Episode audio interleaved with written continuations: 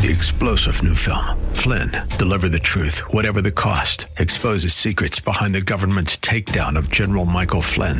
Flynn knew what the intel world had been up to. He ordered the first audit of the use of contractors. This set off alarm bells. He told the truth. He was the most dangerous person for Donald Trump to hire. They had to get rid of Flynn. Flynn, Deliver the Truth, Whatever the Cost. Available now. Watch it today. Go to Salem Now dot com. Salem Now dot com. Hi there, and welcome to today's broadcast of Truth for Today, as we take a look at the role of fathers and the desperate need for good ones.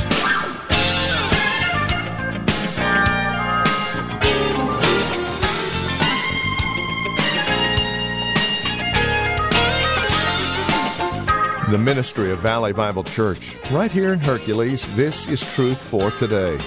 Our series, simply called God is Enough, and indeed He is for any and all aspect and element of our life. Today we focus in on what godly fathers will look like, why we need them so desperately, and what kind of impact they should be having on our children. Please join us for a look at godly fathers specifically. With today's broadcast of Truth for Today, here's Pastor Phil Howard. We're going to look at three things about a godly father that I challenge you men. I don't want to bash you, I want to challenge you. Men today are pressured. As I was uh, reading material on the Industrial Revolution, for years a boy grew up around his dad uh, on the farm. Many times it was the pattern for years up to the eighteen hundreds that if your dad was a cobbler, you learned to be a cobbler. If your dad was a farmer, you le- you learned to do what your father did, and you fell right in step. The family farm, the family business, all of that. Something happened in the Industrial Revolution. When we started building factories, uh, people had to leave their home to go to work. And if you saw any of the Roosevelt special, and you see Teddy Roosevelt trying to pass child labor laws where you cannot work a child twelve to fourteen hours a day for less than fifty cents an hour. And, and he campaigned for that. But imagine, in that revolution, you leave the farm, they start moving to the cities. And in that, Dad would leave many times before the family ever got up. So he goes to work. He comes home at night after dinner many times, if he got in at seven, six thirty. And he comes home with some hungry, maybe tired children. And so he had little time. There was no recreation, no vacations. Uh, our family knew hardly anything about vacations because my father was in construction work. And if you took off, there was not a paid vacation. Never heard of it. No such thing as a paid. You take off, you pay for it, you lose your wages. So, as a whole, worked right on through the summer. There's none of this, the annual vacation. You work, you work, you work. So in the midst of that, we not only had the men leaving the home, and Mom was at home until after World War Two, and even during World War Two, the shipyards for sure magnetized women to go to the workplace. We needed their help. And so they started a trend that is with us to this day, that the majority of American homes, if they have a dad and a mom, both work, work at least forty hours a week. What's interesting, uh, I've traveled to some other countries. For instance, Germany. They have all kinds of holidays, holidays. Vacations, holidays. In America, believe it or not, people are working longer. They have said median income has not gone up. It has not kept up with inflation. So wages are not much greater, but demands are much greater. We, we expect you. Uh, I know a man that, uh, uh, as a lawyer, a very successful lawyer, was being beaten out by the young bloods coming into the company. Why? Because he was going home at seven in the evening, had three sons. And when he was younger, You'd come there. He said many times lawyers, he was in New York City, they would stay all night. Okay. All right. And so that when the Youngbloods came up, he started looking bad because he wanted to get home by seven. Isn't that terrible? He's been there since six, six thirty. You stay all day. You're not a company man. What is a company man? We can. It's not our fault you had three boys. It's not our fault you got children. We want to consume you.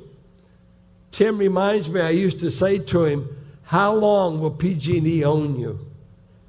Because we, as, as a board member, being a part of the elders and, and deacons, uh, many nights, I remember about seven thirty, he would drag into an elders meeting, trench coat on, soaking wet, had gone on BART in the morning at five thirty, got out of the city, got home by around seven thirty, and then we want him to sit right down, and would you give us a prayerful decision? You got to be kidding. He needed a hot cup of coffee and a bath, and he needed to faint. He didn't need another church activity. And I used to wonder, will God ever set him free? Same with Edwin. We got men in this church. Here's another thing. Volunteerism in the church. You know where much of it is gone? By the time a guy gets his job and gets three kids in sports, there's nothing left to volunteer for. I got to have my kids in hockey, you know, let's say polo. We got to do that. I got to have a kid in ball team. I want my kids to excel. And, the, and boom. And what time did you get home? six thirty? What do you mean? Well, we'll grab maybe twenty minutes worth of fast food, hit the road. And now, watch, in this home that you did not have in the biblical world, in this home, I want you to get the feel of what it's like to be an American, an American home. And even guys like me, we did not grow up with this. Now when I'm talking to a child, maybe grandchild, they're texting while I'm talking. What? You're texting? I'm talking to you. I know, but you're boring the daylights out of me. And then, oh, uh, not just T V, of which the old statistics were said a person saw about twenty thousand hours of T V by the time they uh, left home. Well, oh, kids aren't watching T Vs. Oh, what about video? What about computers? What about cell phones? All of this is bringing whose message? God's message or the world's? So the brainwash is constant. Because you got to have an iPhone, and it starts out this way. I want my kids to feel safe. Well, you just gave them an instrument that gives them an automatic entrance to pornography. You just gave them an entrance to all kinds of trash. Oh, well, they can turn it off. Yeah, they can turn it on. Do you think at fifteen I'm going to tell my dad I'm looking at naked women? No, no, no, no. No, I was smart enough to survive. See, a Playboy was a bonus vacation. Now I got it right here. Let's quit being naive and stupid. I hear people say, well, I, I, I hear them knock Christian schools. Well, I don't want my kid to, I don't want them to be isolated from the world. Don't worry, honey, there's no possibility. The world is penetrated on every front. I heard William Bennett give a line that I preached on and I've not forgotten, that he said, all we're doing with kids today is feeding and clothing. The culture has already kidnapped their soul. It's already stolen their values. They don't have the values of your home necessarily. They have the values of their college, of their peers, of their friends, whatever. So, listen to what Ephesians says, chapter six. Children, obey your parents in the Lord, for this is right. And all the parents said, amen. Honor your father and mother. This is the first commandment with a promise. Amen. That it may go well with you and that you may live long in the land. Right out of Exodus and Deuteronomy. Fathers, do not provoke your children to anger, but bring them up in the discipline and instruction of the Lord. Do not provoke your children to anger, but bring them up in the discipline and instruction of the Lord. Turn over to Colossians, if you will. I don't know what I am doing. It's making it do that. Uh, Colossians three twenty-one. Fathers, do not provoke your children, lest they become discouraged. I want to just consider three things of what I think makes up a godly father to carry out this. It says very little about it in the New Testament because you've got Deuteronomy, you've got Proverbs, uh, they, they've got all this other sacred scripture. I would say three things that uh, really characterizes a godly father. Number one, the man's heart has been captured by God. He's not just affiliated with the church, and he doesn't just dr- drive down here and drop his kids off. God has actually captured his heart. That's number one. Two, uh, he's one who is affectionate about the children God gave him. He doesn't raise his children on this phrase, I can't wait till you leave home. I can't wait till you get out of here. We'll have one less mouth to feed. Your home has an environment that tells your kids you're either welcome, it's good to be there, or it's we can't wait till you get out.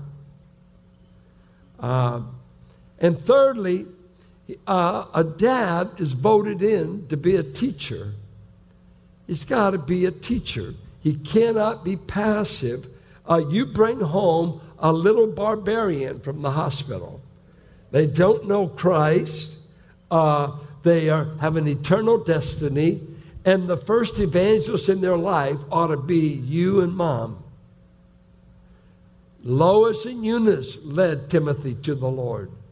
Lois and Eunice taught him the Scriptures. And by the way, women do the majority of the shaping of most children.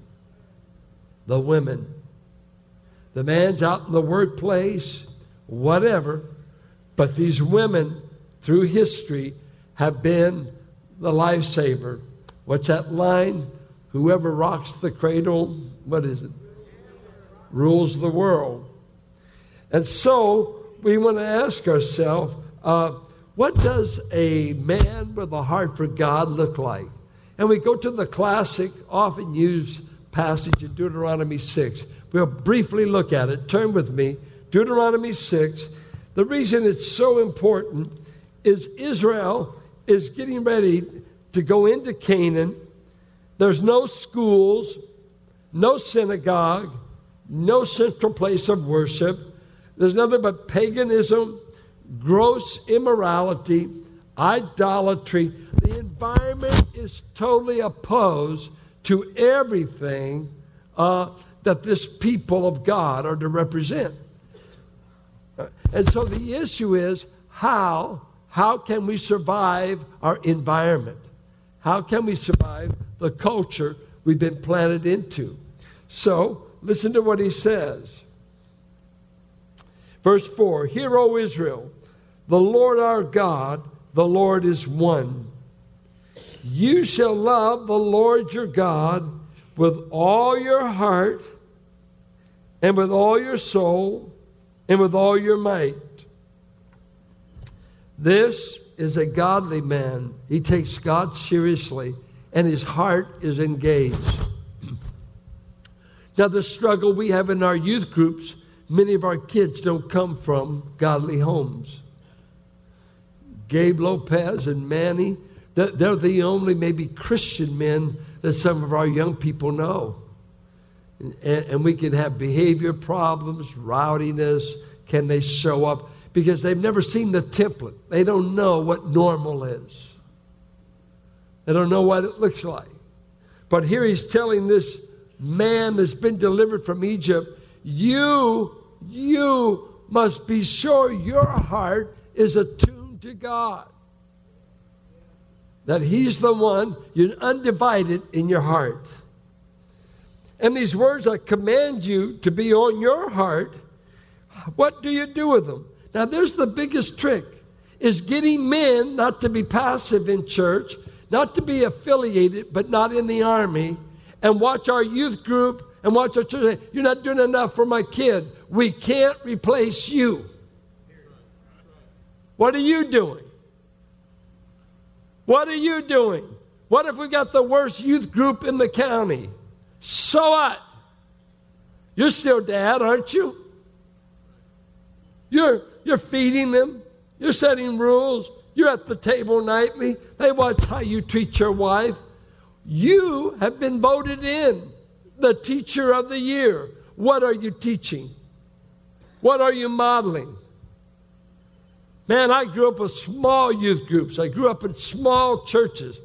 If it wasn't for my cousins, I wouldn't hardly have anyone to go to church with. That was my age. Small. I mean, we're talking about five to ten kids. Woo, that's what made me was those youth groups. You got to be kidding.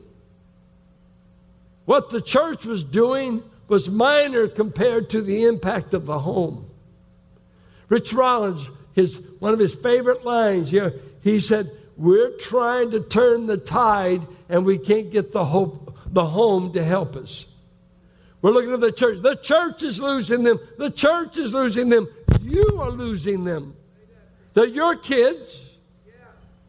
They're your children. And it doesn't necessarily mean they'll be saved. But what will they get since God appointed you their parents? Dad, what do you love most? The N F L or God? You know how we know what you love? You talk about it. You talk about what you love. And if in your home it's nothing but T V, interference, this, that, shut up, the game's on, this is on. What permeates your home? Watch what he says to do here. It's so um, normal, so um, it actually looks like it's just natural. These words I command you. Get them on your heart. And when you get them in your heart, teach them diligently to your children. Oh, I'm not a teacher. I'm a carpenter. Doesn't matter what your vocation is. This is your boy. This is your girl. You teach your children and talk of them when you sit in your house. Turn off the T V and have a family conversation. Eat dinner together.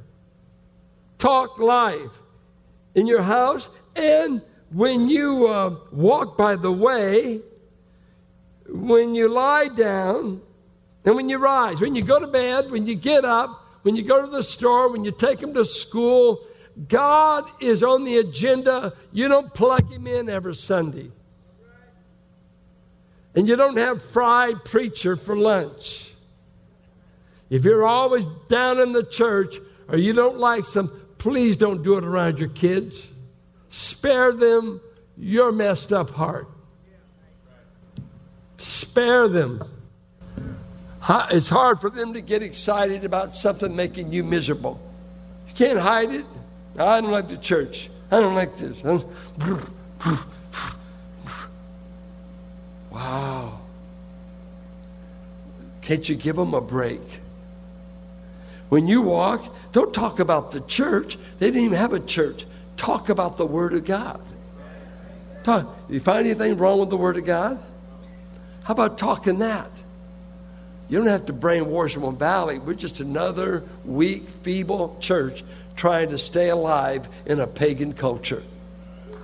Just like your home. Huh? Okay. Then he says, so it seems to be... Uh, You know, I think many people do. We do family devotions. You know you don't. You watch T V. You take in other media. But here, no phones, no interruption. And then he says, you should publish the Word of God in your house. It'll be seen. Uh, this seems so far-fetched. This is fourteen forty-five B C. But you know what? Jews still exist on the earth. and they still observe holy holidays. They still have kept their traditions. They still know something about Abraham. They've survived all the years of Gentile anti-Semitism, and they still exist as a people. It is a miracle of divine preservation. I just came back being with a group in Chicago, Jews all over the place. They should have been liquidated by the treatment of the Gentiles, but they still study Torah. They still know the law. And it's, they've survived not by the school system, but by the home. You have to ask yourself, will any of my posterity know God? The first thing you do when you come home is start evangelizing your child. And I think what you do as soon as you can is, you are a sinner and you need a Savior. I wouldn't trust anybody else to do that if I wasn't doing it. Right?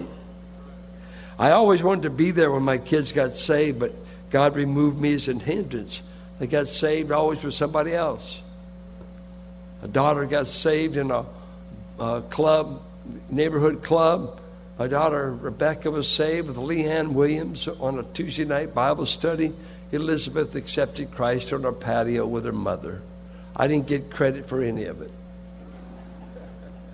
Just save them, Lord. Save them.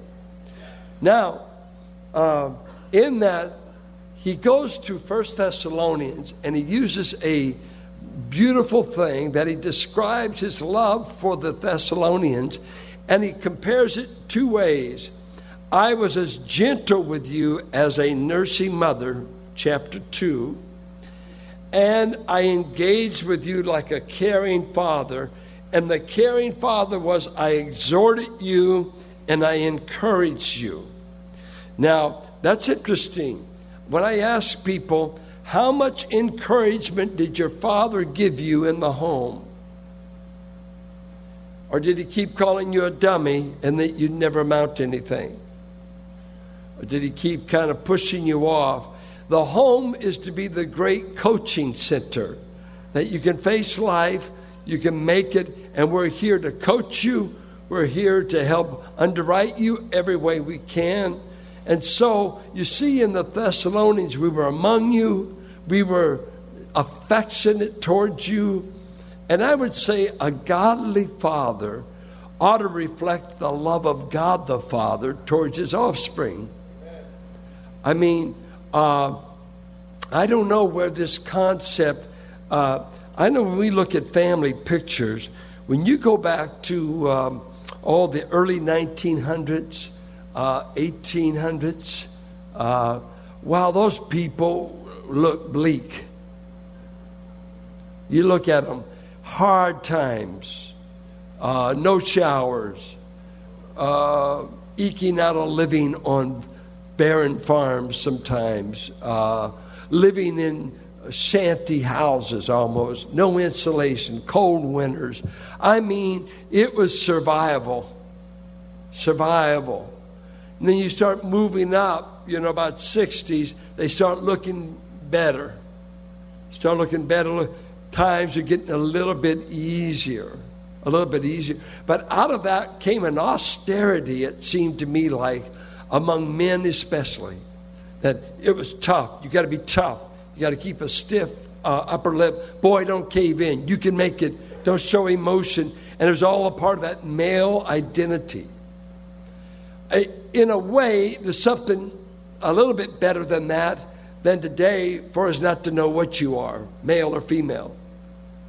Unisex. Lose identity. But shouldn't one of the identities of a man be in the tender way he treats his children over anyone else? And this is Truth for Today, the radio ministry of Valley Bible Church here in Hercules, and our teacher and pastor, Pastor Phil Howard. Thank you for spending time with us today. As always, it is a pleasure and a delight studying God's Word with you that we might mutually grow in our love and admiration for our Lord and Savior Jesus Christ. If you have questions about today's program, maybe you have a question about your own walk or relationship with the Lord, we would love to talk with you. No strings attached. Give us a call, and we'd be more than happy to answer any questions we can or pray with you. Our phone number is eight five five, eight three three, nine eight six four. If you would rather write to us, here's our address, fifteen eleven M Sycamore Avenue, Suite two seventy-eight. We're here in Hercules, the zip code nine four five four seven. So again, you can reach us by phone, by mail, or better yet, stop by our website and drop us an email. Let us know you paid us a visit. You can find us at truth for today radio dot org. That's truth for today radio dot org. And then if you would like to join us here at Valley Bible Church for worship, Sunday services are at nine and eleven, and directions can be found at our website, truth for today radio dot org, or by calling eight five five, eight three three, nine eight six four.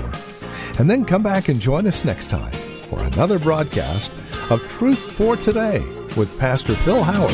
Blessed be the name of the Lord.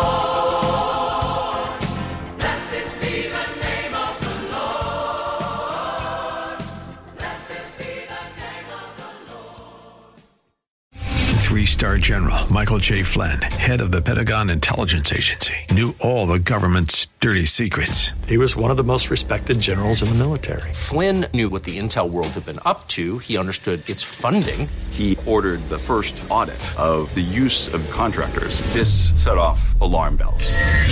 The explosive new documentary, Flynn, Deliver the Truth, Whatever the Cost, and covers the facts behind this scandal. Flynn told the truth. He was the most dangerous person for Donald Trump to hire. I find out the worst enemy that I'm going to face in my life is right here in America. They took my assessment and they wanted me to change it. And I was like, I'm not changing it. They had to get rid of Flynn.